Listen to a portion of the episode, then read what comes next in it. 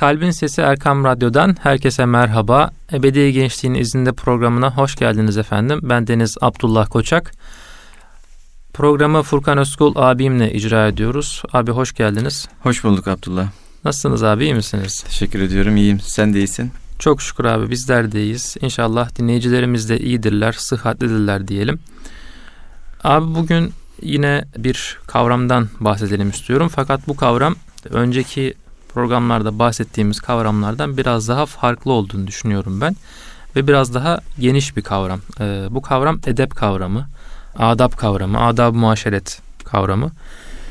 Şimdi adab deyince böyle genelde davranışlardan bahsedilir, işte davranış anlaşılır. Fakat adab deyince aslında akla birçok şey gelmeli diye düşünüyorum ben. İşte dilin adabı olur, kıyafetin bir adabı olur, yine dediğimiz gibi davranışın bir adabı olur. Bunlardan biraz bahsedelim istiyorum inşallah. İlk olarak dilersen abi, kişinin adabı nasıl olmalı? Bir gencin adabı, yani bunu deyince ne anlamalıyız? Yine başlangıçta böyle bir kavramsal olarak oturttuktan sonra inşallah pratik olarak da açmaya çalışırız. Eyvallah Abdullah. Edep kavramı hakikaten önemli kavramlarımızdan bir tanesi. Ee, özellikle gençlerde olduğunda gençlerin ziyneti olarak, süsü olarak çok bariz şekilde ortaya çıkan bir e, aslında haldir diyelim edeple alakalı. Edep bir şeyi aslında yerli yerince yapmak gibi bir anlama geliyor. Edeple alakalı konuşurken hayatın bütününü kuşatan bir anlamının olduğunu da görüyoruz. Yani genelde zihnimizde edep deyince e, kılık kıyafetle alakalı bir e, portre belirse de aslında edep hayatın bütününe yansımış, yansıması gereken bir hal e, işin özelinde. E, düşün, az önce dilin edebinden bahsetmiştin. Evet. E, bunun bilimi vardır, bunun ilmi vardır. Edebiyat dersi, öyle değil mi? Evet. Yani Türk dili ve edebiyatı, işte İngiliz dili ve edebiyatı. Bir dil vardır, bir de o dilin güzel kullanımı neticesinde ortaya çıkan ürünler vardır. Bu ürünler edebiyatını oluşturur. Yani dil yerli yerince kullanıldığında yazarlar, şairler, düşünürler tarafından bu edebiyata dönüşür. Ve ortaya insanı zenginleştiren, insanı mayalayan, insanın irfan dünyasına kıymet katan bir takım e, gelişmeler sağlar, kaynak oluşturur ona. İlminin vadisini genişletir. Dolayısıyla edep olmazsa olmazlardandır. Yani bizim için e, ve aslında tüm dünya insanları için e, edep olmazsa olmazlardandır. Tabii biz bunları artık günümüzde daha çok hani nezaketle diyebiliyoruz yeri geldiğinde. Nezaket de onun bir parçası, letafet de onun bir parçası. İşte hoş görmek, saygı duymak da bunun bir parçası. Hepsi edeple bağlantılı, bütünleşik kavramlar. Bugün dünyanın neresine gidersek gidelim, insanı, düşünen insanı, akleden insanı, düşünmeyen, akletmeyen diğer canlılardan ayıran en temel özelliğin ne olduğunu görürüz? Akıl olduğunu görürüz. Evet. Dolayısıyla akleden, akletmesinin gereği olarak da bir takım duygular barındıran insan, doğal olarak bir edep formunun içerisindedir. Tırnak içerisinde söylüyorum. Bir edep, edep formunun içerisindedir. Hani bütünüyle bir, diyelim ki hayvanlar gibi olamaz insan.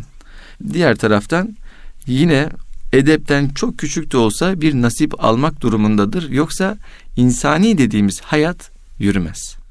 Anlatabiliyor muyum? Evet. Yani benim sizi dinlemem, sizin beni dinlemeniz, ortada bir konuşmamız. Yani burada konuşuyoruz şu an, muhabbet ediyoruz, sohbet ediyoruz, hasbihal ediyoruz. Ya bunların hepsi aslında şu ortamın edebi gereği olan şeyler. Peki Abdullah, şunu da söylemek lazım.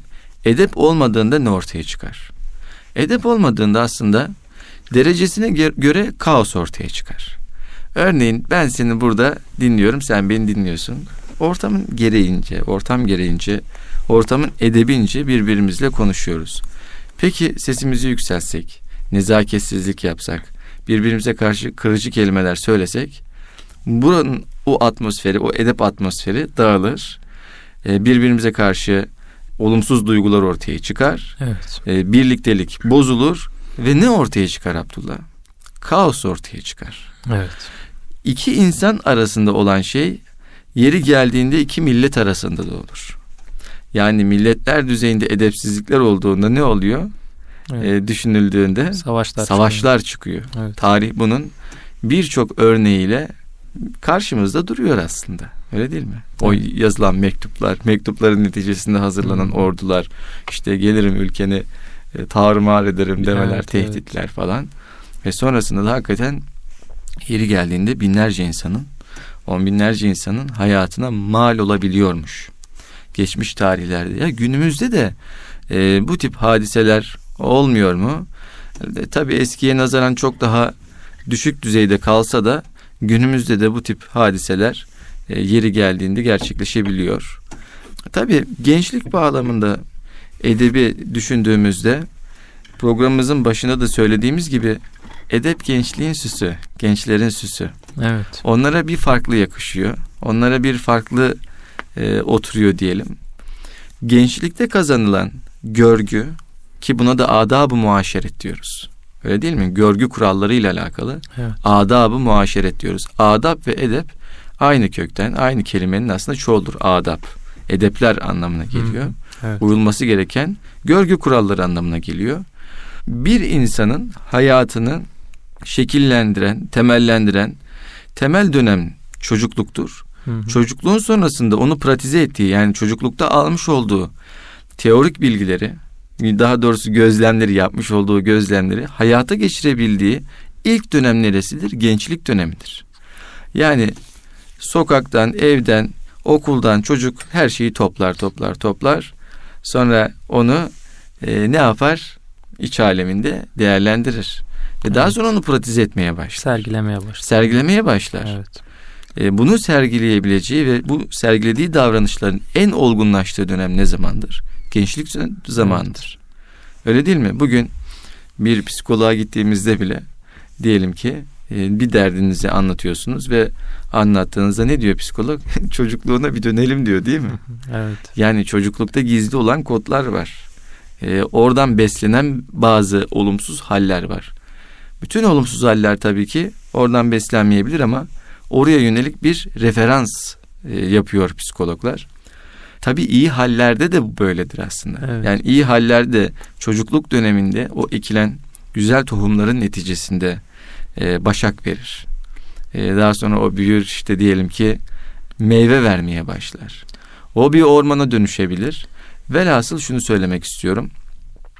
Edep çocukluk döneminden itibaren verildiğinde, edinildiğinde, edinilmeye başlandığında gençlikle birlikte kendisini ortaya çıkarır ve bulunmuş olduğu yerde birlikteliği beraberinde getirir. Bunu da az önce vermiş olduğum o kaos örneği vardı ya. Evet. Yani şuradan edebi kaldırırsak, şu hasbihalden edebi kaldırırsak, ebedi gençliğin izinde programından edebi kaldırırsak gençliğin, ebedi gençliğin izinde programı kalmaz. Evet. Dolayısıyla hayatın her noktasına temas eden, hayatın her noktasını kuşatan çimento gibi bir kavramdır yani. Tabiri caizse hava gibi, oksijen gibidir. Şimdi çimento dediğimiz şey tozdur özünde. Yani elimize aldığımız gibi savurduğumuzda kumdan daha küçük bir parçadır ve savrulur gider. Evet. Yapıştığında çıkması da zordur. Yani silkelemesi zordur çimentoyu. Ee, ama nihayetinde tozdur. Çok zerredir yani. Çok küçüktür. Ama siz onu suyla e, ıslattığınızda o bir form almaya başlar. Ve aslında binanın geneli büyük oranda çimentodur. Evet. Yani çimento ile birbirine kaynaştırılır. E, ve biz binaya baktığımızda çimentoyu göremeyiz. Yani edep de aslında bunun gibi binanın tamamını kaplamıştır. Biz onu yani mücessem bir varlık olarak göremesek de e, yansıyan davranışlardan ne yaparız? Hissederiz. O, oradan görürüz. Öyle değil mi? Evet. Dolayısıyla gençlik bağlamında ele aldığımızda e, edep hakikaten çok büyük bir nimet. Çok büyük bir, efendime söyleyeyim, insanın sahip olabileceği önemli bir servet olarak düşünüyorum ben. Burada aslında eğiticilere, işte ailelere de yani dediğiniz e, bağlamlarda büyük görev düştüğünü düşünüyorum abi ben. Şöyle ki yani bir genç işte böyle çok güzel giyinen, diyelim ki işte çok güzel şeyler söyleyen, işte haliyle kaliyle hakikaten böyle güzel gözüken bir genç gördüğümüzde, yani ilk gördüğümüz şey, yani bu ne güzel bir genç deriz biz mesela. Ama biraz böyle görmüş geçirmiş insanlar da düşünür ki ha, bu ne güzel yetişmiş bir gençti, ne güzel yetiştirmişler. İşte bunun öğretmeni ne güzelmiş derler mesela, işte bunun ailesi ne güzel terbiye vermiş derler. İşte gençlikte güzel gözüküyor dediniz. Orada da şöyle bir durum aklıma geldi. Yani bir yaşlı da böyle bir işte çok edepli bir yaşlı, böyle çok bildiğimiz, aşina olduğumuz bir kavram değil. Ama böyle çok edepli bir genç dediğimizde böyle hakikaten yani içimizde güller açıyor, yani böyle yüzümüzde gülümsemeler oluşuyor. Yani hakikaten dediğiniz gibi farklı anlamlar ortaya çıkıyor yani, bir gencin edebinden. Evet. Burada şu da var, yani edep herkese yakışır. Yani edep herkesin süsü süsüdür, yani onu söylemek lazım. Evet. Ama şu da var, gençliğe bir farklı yakışır, daha bir oturur yani, daha böyle bir güzel yakışır. Hayatı zaten o minvalde geçirmiş olan insanlara baktığımızda ihtiyarlıklarında da çok böyle yumuşak halleriyle, evet, efendime söyleyeyim çok beyefendi tavırlarıyla, hanımefendi tavırlarıyla, yani çok üstün bir insan olduğunu hissettirir.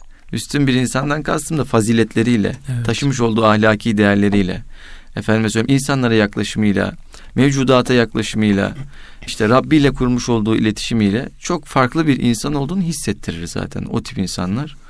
Ee, ama herkese yakışsa da edep gençlikte hakikaten çok özel bir süs olarak kendisini gösterir. Edep hakikaten böyle zaten insanın sahip olabileceği en büyük faziletlerden birisi olduğunu düşünüyorum yani ben. Ki diğer mahlukattan insanı farklı kılan bir hususiyet yani. İşte edep, nezaket, zarafet, işte takva, bunlar zaten bunlar bir diğer boyutuyla baktığımızda Allah'ın nazarında da bir kıymet kazanmamıza vesile oluyor. Evet. Yani e, içinde yaşadığımız bu dünyada, imtihan e, dünyasında diyelim. Evet. Belli yükümlülük, yükümlülüklerimiz var. Bu yükümlülükler içerisinde de sahip olmamız gereken, kuşanmamız gereken değerler var. Adeta bir zırh gibi kuşanmamız gereken değerler var. Çünkü içinde yaşadığımız dünya akın akın aslında bir gence ne yapıyor? Taarruzda bulunuyor. Ya bugün en basitinden e, küçük bir yolculuk yapayım dese bile bir insan, o reklam panolarından, işte efendime söyleyeyim etraftaki e, görsellerden, evet, ciddi anlamda böyle insanı e, nasıl söyleyeyim zihnini dağıtacak, bulandıracak, yani yoğunlaştıracak diyeyim birçok görsele maruz kalabiliyor.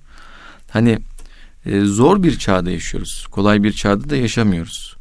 Bu açıdan bakıldığında her fiilin kendine göre bir edebi vardır diyoruz ya. O her fiilin edebine uygun aslında davranmak lazım. Peki bunu nereden öğreneceğiz Abdullah?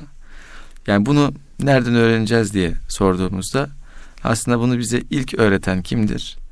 Allah-u Teala'dır. Evet. Yani göndermiş olduğu Kur'an-ı Kerim ile, göndermiş olduğu peygamberleriyle aslında nasıl edepli olunur Yüce Rabbimiz bizlere bildiriyor. Peki onun yaşayan örneği kimdir diye soracak olursak, o da Peygamberimiz Hazreti Muhammed Mustafa sallallahu aleyhi ve sellem'dir. O da yaşayan Kur'an olması sebebiyle aslında gençlik çağlarından itibaren duruşuyla, örnekliğiyle hem bulunmuş olduğu zaman diliminde hem de sonraki zamanlarda e, insanlığın önünde bir fener misali, insanlığı aydınlatıyor. Hala aydınlatıyor. Sadece Müslümanlar değil, birçok inançtan insan inceliyor, araştırıyor, bakıyor. Ondaki hikmetli sözleri, hadisleri ne yapıyor? Tetkik ediyor. Evet. Hayatına kıymet kazandırmak için bunu yapıyor. İşte burada da işte o sözün edebi, davranışın edebi, yaşamanın edebini aslında en güzel şekilde biz Peygamber Efendimiz'i görüyoruz. Nitekim Kur'an-ı Kerim de Peygamber Efendimiz Aleyhisselatü Vesselam için üsve-i hasene diyor. En güzel bir örnek. Evet. En güzel ahlak sahibi olarak onu tanımlıyor. Dolayısıyla bunlar birbirini bütünleyen kavramlar. Yani ben bir genç olarak hayatımda yeni bir sayfa açmak istiyorum. Bugüne kadar birçok olumlu olumsuz ortamın içinde bulundum. Birçok yanlış iş yaptım diyen kişiler tekrardan şöyle bir kendilerini muhasebe edip farklı bir rota çizmek istiyorum diyen gençler, efendime söyleyeyim yeni bir güne başlamak istiyorum diyen gençlerin e, hani başlamak isteyip de diyeyim başvurmak istediği kaynaklar varsa, burada belki de ilk gösterebileceğimiz kaynak nedir? Peygamber Efendimizin yaşantısıdır. Evet. O yaşantıda aslında bir böyle nezaket sahibi, beyefendi, edepli, efendime söyleyeyim, imanın böyle zirveye çıkmış olduğu en güzel örnek olarak onu görmüş olacak. Evet. Yani en güzel aydınlıklar Peygamber Efendimiz'de. En temiz sayfalar Peygamber Efendimiz'de. Efendime söyleyeyim, en hani yeni başlangıç yapacaklar için en büyük motivasyon kaynağı yine Peygamber Efendimiz. Evet. Yani o kadar zorluklara rağmen, o kadar kendisine götürülen tekliflere rağmen, öyle değil mi? Gel dediler, Mekke'nin sen başkan ol, ee, sana servetimizi verelim, servetlerimizi verelim. Mekke'nin en güzel kadınlarıyla evlen. Sen gel Mekke'nin başkanı ol. Ama inancımıza karışma dediler. Evet. Peygamber Efendimiz orada işte inancın edebi, inancı savunmanın, direnmenin edebi olarak Peygamber Efendimiz orada bu teklifi ne yaptı? Reddetti. Evet. Reddetti ve onun sonrasında Mekkeli müşrikler en ağır şekilde ne yaptılar? Müslümanlara, inananlara yüklendiler. Dolayısıyla orada bir direniş görüyoruz.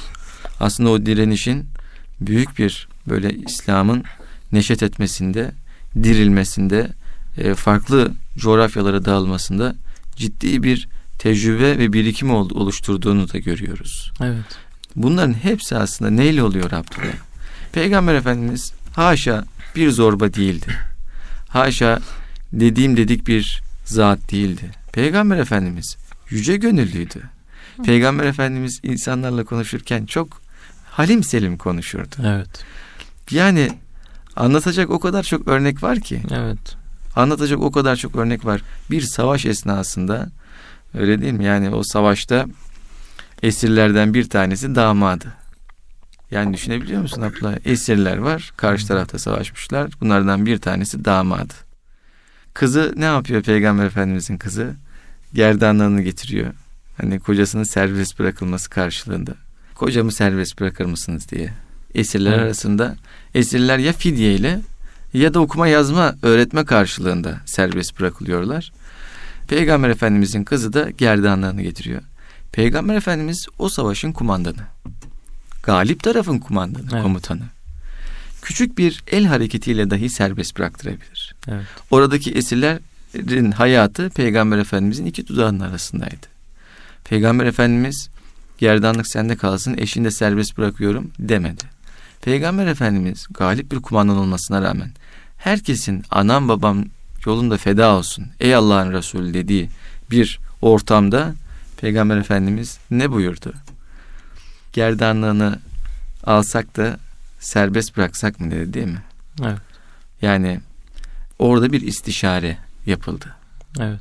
Hani şimdi düşündüğümüzde normalde insan güçlü olduğunda birazcık daha duyguları rahat olur. Daha kendini rahat ifade edebilir. Belki o disiplin gereğince de etmelidir. Ama Peygamber Efendimiz de o gönül medeniyetinin, o efendime söyleyeyim o edebin, yani o zirvesi olacaksa, şayet bir üst noktası varsa işte onu Peygamber Efendimizin bu davranışlarında, evet. bu e, fiillerinde diyeyim görmemiz mümkün. E, bu şekilde Abdullah. İnşallah e, ikinci bölümümüzde daha müşahhas örneklere de başvurmuş oluruz diyelim. Erkam Radyo'nun kıymetli dinleyicileri, Ebedi Gençliğin İzinde programımız kısa bir aradan sonra devam edecek efendim. Huzur bulacağınız ve huzurla dinleyeceğiniz bir frekans. Erkam Radyo, Kalbin Sesi. Erkam Radyo'nun kıymetli dinleyicileri, Ebedi Gençliğin İzinde programımız kaldığı yerden devam ediyor. Edep kavramından bahsetmeye e, gayret ediyoruz. Edepten, adaptan, adab-ı muaşeretten bahsediyoruz. İlk bölümümüzde biraz daha teorik boyutundan bahsettik. E, Peygamber Efendimizin edep kavramının en yüce noktasında durduğundan bahsetmeye çalıştık. Şimdi dilersen abi ikinci bölümümüzde edebi biraz daha müşahhas hale getirelim. Hayatımızda nerede durduğundan veya nerede durması gerektiğinden bahsedelim. Yani ilk bölümümüzde de bahsettik, bir Müslüman gence yakışan en büyük faziletlerden biri olarak edep e, bizim karşımıza çıkıyor. Yani bir insanda zaten edep olduğu zaman çok güzel duruyor o insan dedik. İşte yaşlıda da gençte de, ama gençte biraz daha böyle güzel duruyor dedik. İşte evet, siz daha güzel ifade ettiniz. Sistem. Yani bir genç nasıl edepli olabilir? İşte edep dediğimizde bu gencin hayatında nerede durmalıdır? Biraz bunlardan bahsedelim inşallah. İnşallah Abdullah. Tabii bizim aslında medeniyetimiz bir edep medeniyeti. Geçmişimize de baktığımızda geçmişten günümüze gelen birçok kıymetli görgü kuralını aslında hayatımıza ne yapıyoruz? Uyguluyoruz. Bunlar hayatı döndüren, hayatın içerisinde insanların birbirleriyle yaşamasının da teminatı. Bunu birinci bölümde de söylemiştik. Yani çok basit edepler vardır. Mesela çocukkenden hatırlayalım Abdullah. Bizler eve gidip ekmek alırdık. Hemen ebeveynimiz uyarırdı. Dışarıda bir şey yiyip içme diye. Öyle değil mi? Evet. Şimdi bak, bu bir edeptir. Bu yemenin, içmenin, dışarıdaki arkadaşların arasındaki hukukun bir edebidir. Dışarıda bir şey yiyip içme. Biri görür, canı çeker, o yiyemez, göz hakkı olur. Şimdi bak, bu nasıl bir duygu? Şimdi düşünüyoruz. Nasıl nasıl bir şey bu? Kimsenin bir şeyi arzulamasını, onun aklına getirmesini, içinde çünkü şey kurabilir. Yani o yiyor, ben yiyemiyorum. Ondan sonra ben açım, gözüm gözü kalıyor, evet, mesela. Haset edebiliyor. Haset edebiliyor. Evet. Yani e, canı sıkılabiliyor. Evet. Yani olabilir, imkanı olan var, olamayan var. Dolayısıyla bizde, geleneğimizde böyle bir şey var. Dışarıda bir şey yenilip içilmez. Osmanlı zamanında Osmanlı öyle bir toplum oluşturmuş ki gayrimüslimler e, Ramazan ayında dışarıda bir şey yiyip içmezlermiş. Yani bakın, edep sadece Müslüman bir toplumu mayalamıyor. Evet. Müslümanların hakim olarak yaşadığı toplumlarda gayrimüslimlerin de diyelim ki yaşantısına etki ediyor. Orada karşılıklı bir edep oluşuyor. Evet. Müslümanlar onlara saygılı, onlar Müslümanlara saygılı. Ramazan ayında Abdullah bir şey yiyip içmezlermiş. Müslümanlara saygılarından dolayı. Bu niçin oluyor? Müslümanlar onlara saygılı olduğu için. Edebi aslında gösteriyor Müslümanlar. Ve onlar da neticede insan, diyorlar ki bunlar edepli, saygılı insanlar. Biz de onlara ne yapmalıyız? Saygı göstermeliyiz diyorlar. Evet. Bugün maalesef aynı ev içerisinde bile saygının zaman zaman, e, edebin zaman zaman yok olduğunu maalesef görebiliyoruz. Haberlerden, üçüncü sayfa haberlerinden bunları görebiliyoruz. E, gerçekten çok sıkıntılı bir durum. İnşallah tez zamanda düzelir diye ümit ediyorum. İnşallah. Ve bunda da gençliğin gerçekten büyük bir rolü var. Yani gençliğin rolü derken gençliğin misyonu var aslında. Yani bir şeylerin düzelmesi noktasında, bir şeylerin daha gelecekte daha güzel olması noktasında şimdinin gençlerinin bunları hep düşünmesi gerekiyor Abdullah. Yani ben kimim ve nereye doğru gidiyorum? Biz kimiz toplum olarak ve nereye gidiyoruz? Her şeyiyle düşünmesi lazım. Kendisinin de bir fail olarak, bir efendime söyleyeyim aktif bir birey olarak nasıl faaliyet göstermesi gerektiğini, etki edebileceğini düşünmesi gerekiyor. Neticede bu toplumda yaşayan bir birey, Türkiye büyük bir evse aslında evimiz bu evin içindeki birer fertleriz. Evet. Ve herkes evine katkı sunmak ister. Dolayısıyla her birey bu ülke için, içinde yaşadığımız coğrafya için, Ümmet-i Muhammed için ne yapabiliriz diye her gencin düşüncesinde, ufkunda olması gereken bir soru diye düşünüyorum. Bunun içinde en temel kavramlarımızdan bir tanesi de edep işte. Evet. Şu anda bunu konuşuyoruz ve pratik boyutuyla konuşuyoruz. Burada şöyle bir parantez açayım abi. Ee, yani sık sık dile getiriyoruz bunu. Gençler aslında o kadar pasif değiller. E, değiller diye, değiller. Düşünüyoruz yani. Değiller. Önünü açması gereken büyükler. Eyvallah. Yani. Değiller. E, şu var. Yani sadece bir şeylerin daha fazla farkında olmaları gerekiyor. Çünkü onlar, evet, genç, onlar sorumluluk alabilir, onlar bu ülkenin, bu milletin, bu coğrafyanın, Ümmet-i Muhammed'in önünde bayraktar olabilir. Evet. Biz bunu söylüyoruz. E, ve oluyorlar da. Hakikaten e, yeni nesil inşallah e, yaptıkları çalışmalarla, ortaya koydukları ürünlerle, e, düşünceleriyle, fikirleriyle, efendim söyleyeyim sorgulamalarıyla daha canlı, daha böyle aktif olarak, nazarımızdan öyle görünüyor, bilmiyorum. Evet. E, işin uzmanları ne derler? İstersen devam edelim yavaştan. Hadi yani devam. Mesela konuşurken konuşmanın edebi vardır. Evet. Konuşurken ses yükseltilmez. Evet. Ses yükseltilmez. Çünkü sesin bir tonu var. O tonuyu biraz yukarı çıkarttığımızda ne yapıyor? Karşıdaki insanı rahatsız etmeye başlıyor. Evet. Ee, bu da kabul edilmez. Yani o edep ve nezaket kuralları bağlamında kabul edilmez. Mesela bir şey yiyip içerken yine konuşulmaz denilir. Evet. Ee, bunlar da onun edeplerinden. Mesela Abdullah, bunlar kişisel anlamda, ikili ilişkiler bağlamında, mesela bir toplum içerisindeyim ben. Bunları yapmam gerekiyor. Eyvallah. Ama bir de muamelat dediğimiz, yani toplumsal ilişkilerin düzenlendiği alanlarda yapılması gereken edepler de var. Bunlardan bir tanesi nedir? Emanete sahip çıkmak. Bir şey emanet ediliyor. Bu emanet edilen şeyin vaktinde, zamanında ne yapılması lazım? Teslim edilmesi lazım. Evet. Zarar vermeden teslim edilmesi lazım. Güzel bir şekilde teslim edilmesi lazım. Ticaretin edebi var Abdullah. Şimdi gençler arasında da görüyorum, ticarete atılmaya gayret eden, bir şeyler yapmaya gayret eden gençler var. İnşallah yolları açık olur diyelim. İnşallah. Ee, güzel, helalinden güzel kazançlar elde ederler. İnşallah. Mesela pazarlık esnasında sahip olduğu bir ürün var ve bunu satmaya çalışıyor. Pazarlık ederken ürünü kötülememeli. Ürünü olduğundan farklı, daha kıymetli gösterecek şekilde de övmemeli. Yani evet. Ürün neyse onu o şekilde ne yapması gerekiyor? Karşı tarafa sunması gerekiyor. Ee, bir şey alacak diyelim ki, ürünü kötülüyor fiyatını düşürmek hmm, için. Evet. Ya da bir şey satacak, ürünü çok övüyor fiyatını yükseltmek için. Halbuki öyle değil. Hakkı neyse o şekilde davranması. Bak, bu da ticaretin edebi. Evet. Yine diyelim öğrenci ise, hocaya karşı takınılması gereken tavırlar var. Yani edepten nasip almayan ilimden nasibi olmazmış diye bir söz de vardır. Yani ilimden nasip almak için ilmin anahtarı olacak bir şey varsa bu da edep. Yani bir öğretmenin huzurunda ders dinlerken e, özel bir halle dinlemek lazım. Evet. Ona kıymet vererek, değer vererek dinlemek lazım.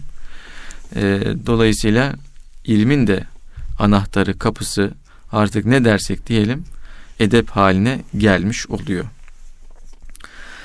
Bununla birlikte mesela çokça gündelik hayatta rastladığımız bir şeydir. Yani sıra bekliyoruz. İşte metrolarda bekleyebiliyoruz. İşte İstanbul Kart'a dolum yaparken. Evet. İşte Anadolu'nun farklı yerlerinde de benzer sıralar oluyor olabilir. Evet. Bunun dışında önceden bankalarda falan çok kuyruklar oluyordu ama şu an öyle bir kuyruk rastlamıyorum. Ama zaman zaman A T M önlerinde kuyruklar olabiliyor. Evet. Farklı hayatın farklı aşamalarında böyle bir takım şeylerle karşılaşabiliyoruz. Burada da o sırayı ihlal etmememiz lazım. Yani kimsenin önüne geçmeye çalışmamak lazım. Bu da Abdullah, o yaşam içerisinde karşımızdaki insana duyduğumuz saygı bir yönüyle. Evet. Yani onu gösteriyor. Dahası Abdullah, aslında kendimize duyduğumuz saygıyı gösteriyor. Yani edep dedi ki kaynaştırır, bütünleştirir diye. Biz orada birinin sırasına geçtiğimiz zaman, bak dikkat et, yine tartışma evet, çıkıyor. Evet. Sıra bozuluyor. Sözlü tartışma ve sonrasında kavgaya da dönüşebiliyor, Allah muhafaza. Yani aslında toplumsal bir edep var ve herkes bu yani bir tuğlalar gibi. Evet, yani birini evet, çekince evet. Birini çektiğin zaman hemen kaos çıkıyor evet. Orada. O yüzden edep çok önemli. Kişinin kendi yaşantısında da edep çok önemli. Hani edep olmadan Allah yolunda almış olduğumuz mesafeler aslında çok kısa kalıyor. Yani eğer edep zayıfsa evet. e, o mesafeyi çok yavaş alabiliyoruz. Alamıyoruz, yeri geliyor. Hatta bir beyit vardı şimdi evet. aklıma geldi. Edep bir tacmış evet. Nuri Hüda'dan. Giy ol tacı, emin ol her beladan diye. Aslında bizim şurada konuştuğumuz her şeyi evet. bu beyitin, beyitin içerisinde evet. mevcut Abdullah. Yani söyleyecek çok fazla bir şey yok. Evet yani... Peygamber Efendimizin edebiyle edeplenmek dedik yine. Çünkü Peygamber Efendimiz'i Allah bizzat edeplendirdiğini ifade ediyor. İlahi bir terbiyeyle edepleniyor Peygamberimiz. Yani inşallah bizler de Allah'a layık kul, Habibine layık ümmet oluruz denir ya. Evet. İnşallah öyle olabiliriz diyelim. İnşallah, inşallah Abdullah. Aslında konuşacak, bu noktada pratize edecek çok örnek var ama birçoğuna bizler büyüklerimizin yaşantısında görebiliyoruz. Gündelik hayat içerisinde örnek şahsiyetlerde bunları görebiliyoruz. Yani aramak istediğinde, bulmak istediğinde daha doğrusu bu güzel örnekler, edepler her yerde. En başta Kur'an-ı Kerim'de, hadislerde. Sonra örnek şahsiyetlerin hayatlarında. Sonrasında toplum içinde yaşayan güzel insanlarda. Aslında bizi biz yapan, bizi bir yapan diyeyim. O değerleri hepimiz biliyoruz. Bunları uygulamakta. Yani herkes bilir sesinin yükseltilmeyeceğini, anne babasına, işte efendim söyleyeyim, toplumdaki farklı kişilere karşı, bununla birlikte işte sırayı ihlal etmemesi gerektiğini bilir. Aslında bizler sadece sorumluluklarımızın farkında olsak, onu da güzel ahlakla birazcık daha böyle yoğunlaştırsak, o edep toplumu, o nezaket toplumu daha da güçlenecek, daha da bizler hem kendi öz saygımızı hem de toplumsal bağlamda diğer insanlara karşı saygımızı artırmış olacağız. Aslında bir toplumu, hani medeniyet deniliyor ya, medeni kılan şey, gelişmiş kılan şey, müreffeh kılan şey, yaşanabilir bir toplum olmasını sağlayan şey aslında edeptir Abdullah. Evet. Burada iki küçük tavsiye vermek belki yararlı olacaktır. Birincisi, yani gençlik çağları, işte dedik çocuklukta işte etrafındaki büyüklerin ona verdiği şeylerle yetişiyor çocuk ve gençliğinde de onları sergiliyor. Yetişmiş bir insan oluyor. Dolayısıyla gençlik çağındaki bir insan da yani etrafındaki büyük edepli insanların hallerini izleyerek, yani bir edep nasıl olur? İşte edepli sayılan bir büyüğün hallerini izleyerek yine bir edepli insan nasıl olurmuş? Bunu anlayabilir, öğrenebilir. Diğer e, ikinci tavsiyede de şunu söylemek istiyorum. E, İmam Buhari'nin Edebül Müfret, yani Fertlerin Edebi isminde kadim bir kitabı var. Hadis kitabı. Yani Peygamber Efendimizin, e, sahabinin hayatından çok güzel örneklikler e, ortaya sunuyor bu kitap.